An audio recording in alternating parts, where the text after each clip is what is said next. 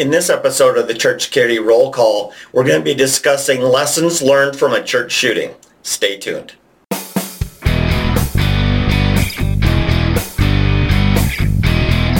Hi, this is Chris with Sheepdog Church Security, and this is your Church Security Roll Call. Today we're going to be discussing the article, The 2022 Irvine Taiwanese Presbyterian Church Shooting. If you'd like to read that article, go to our website, sheepdogchurchsecurity.net, and look under the News tab. So let's begin in the Bible. This one is 2 Samuel 13, verse uh, 28 through 29a. And it reads like this. Now Absalom had commanded his servants, saying, Mark ye now when Amnon's heart is merry with wine. And when I, when I say unto you, smite Amnon, then kill him. Fear not. Have I not commanded you? Be courageous and be valiant. And the servants of Absalom did unto Amnon as Absalom had commanded. So in this case, this this uh, biblical case here, we have a little bit of a revenge motive here. And that's kind of what this shooting that we're going to be discussing today is all about too. A little bit of revenge, a lot of bit of politics in it. So let's jump into it. So on Sunday morning, May 15th, 2022, the Irvine Taiwanese Presbyterian Church, um, which meets in the Geneva Presbyterian Church in nearby Laguna Woods, California, had two visitors. Um, one was the former pastor who had moved back to Taiwan and came back for a visit. The other was a Taiwanese-born Chinese American living in Las Vegas, Nevada.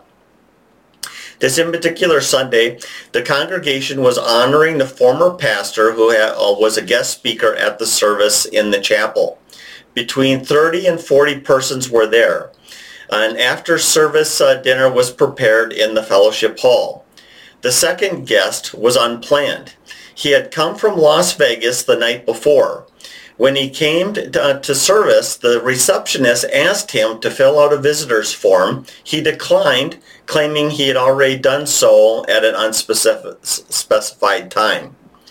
While preaching, the former pastor noticed th- that the stranger who came in late sat in the back of the chapel looking at a newspaper instead of focusing on the message.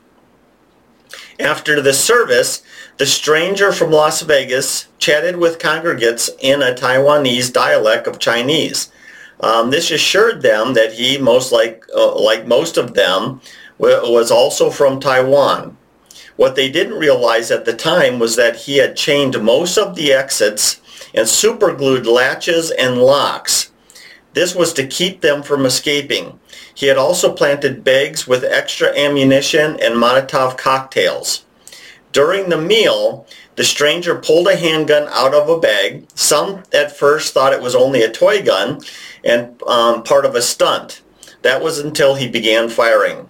As bullets began to fly, a physician charged the shooter at trying to tackle him.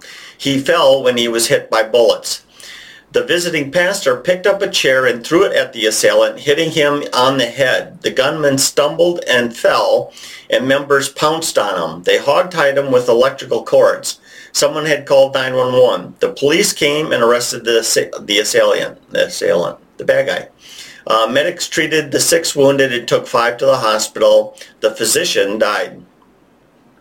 So in order to understand the motive behind this, we have to kind of get in some the geopolitical type stuff here. So here we go.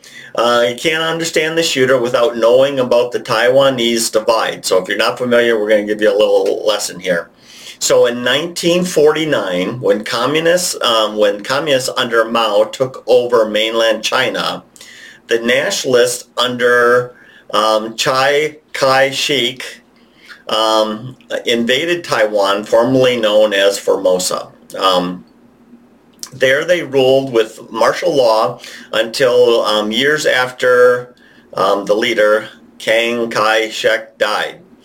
The native Taiwanese were suppressed while those from the mainland had the power and, and privileges. So basically, mainland China under Chiang Kai-shek um, basically took control over the Taiwan, the island of Taiwan, and ruled with an iron hand under the auspices, under the authority of China itself. Um, the native uh, Taiwanese are known as province-born, and those from the mainlanders are known as outside-born. As Taiwan became more democratic, the providentials, those that were born in Taiwan, um, gained more power and the outsiders lost the privileges as the two populations became more equal. Um, outsiders largely favor the one China policy, hoping to rule China someday.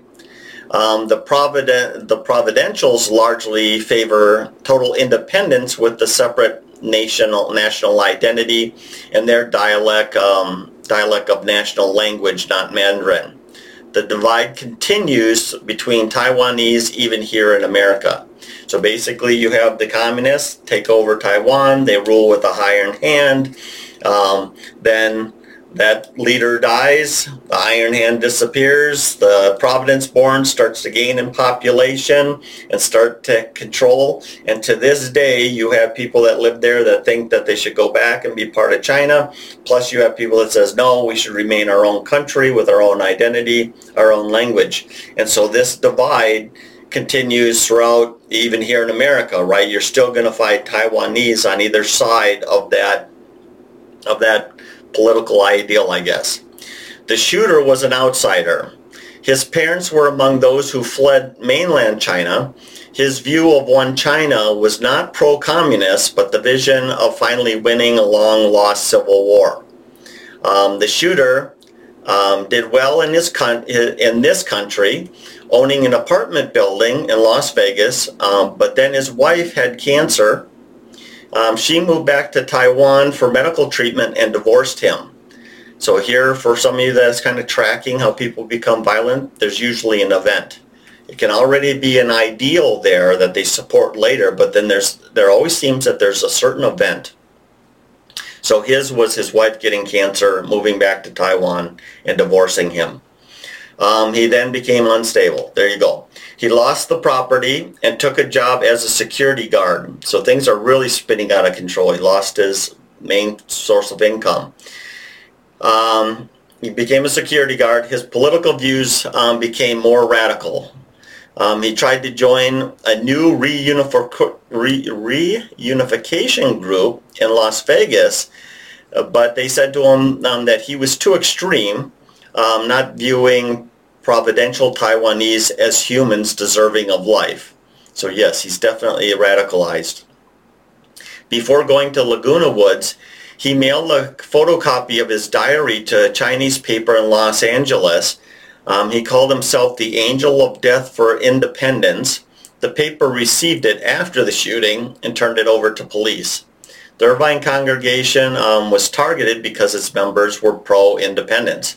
He also knew about um, their former pastor vid- vid- visiting, and the attack was meticulously planned. I mean, if you think about that, he had Molotov cocktails. He planned. He chained doors shut. He used super glue on locks and levers to kind of try to keep them in. Um, yes, he definitely extra ammo, all that kind of stuff.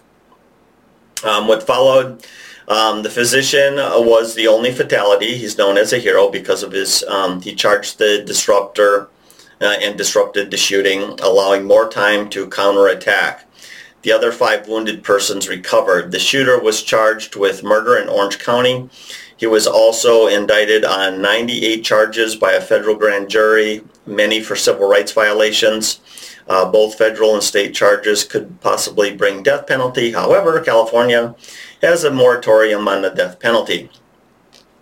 The alleged shooter um, has pleaded not guilty to the charges. He is hard of hearing. Also, he has to listen through an interpreter. interpreter. At the time of this writing, he has not gone to trial.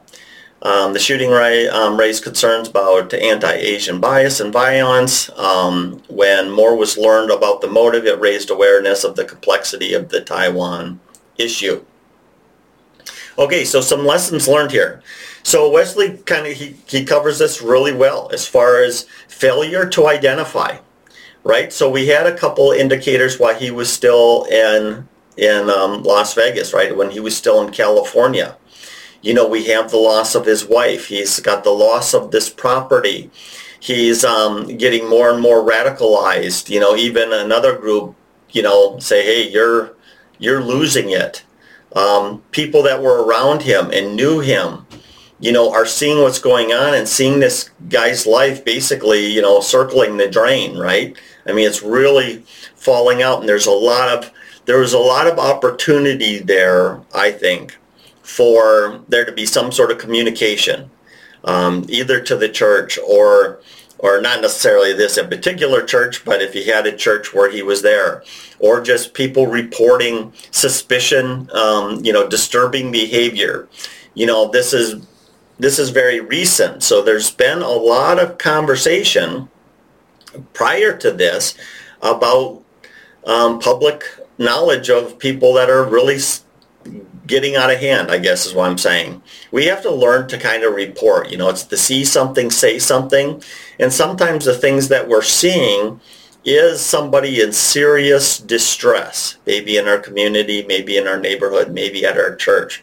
We have to be aware of that. Um, Wesley writes, the stranger at the greeter's desk did not wear a ski mask, um, but he did not identify himself either.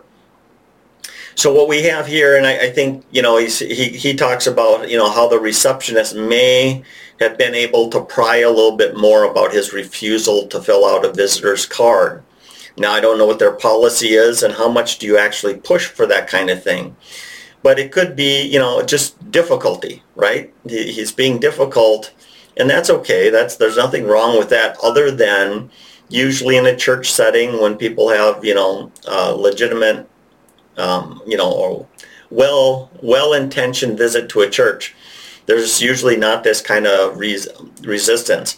As far as we know, they didn't have a safety team, but you know, this for us, this would be an opportunity for someone at the welcome desk or a door greeter or something like that that sees this person, you know, they seem new, they seem a little bit out of character or they seem a little bit, you know, gruff with them. This is something that we want to teach them to then notify the safety team. So we can make contact with this person. Hey, they might be new, you know, weren't super friendly, didn't seem right, that kind of deal. Um, next one um, that Wesley brings up is the extra baggage. This is a really good point. Is once again, probably didn't have a safety team, but he's bringing in bags full of Molotov cocktails, you know, so he smells like gasoline. Um, he's, you know, these bags are being placed around, you know, around the building. Hopefully, you know, I'd like to think if we had an active patrol safety team, and what I mean by that is we're not all in the congregation. We actually have people in the lobby patrolling the hallways and the stairwells and the parking lot and the exterior. I'd like to think we'd notice some guy that's unloading bags from his car and dragging them in and, you know, strategically placing them around the church. The other thing is, of course, now he's chaining doors. I'd like to think we'd notice that. Um, and then using super glue for locks and you know latches you know hopefully if we had a patrol, we'd be catching some of this stuff. Um, which kind of brings something just kind of random.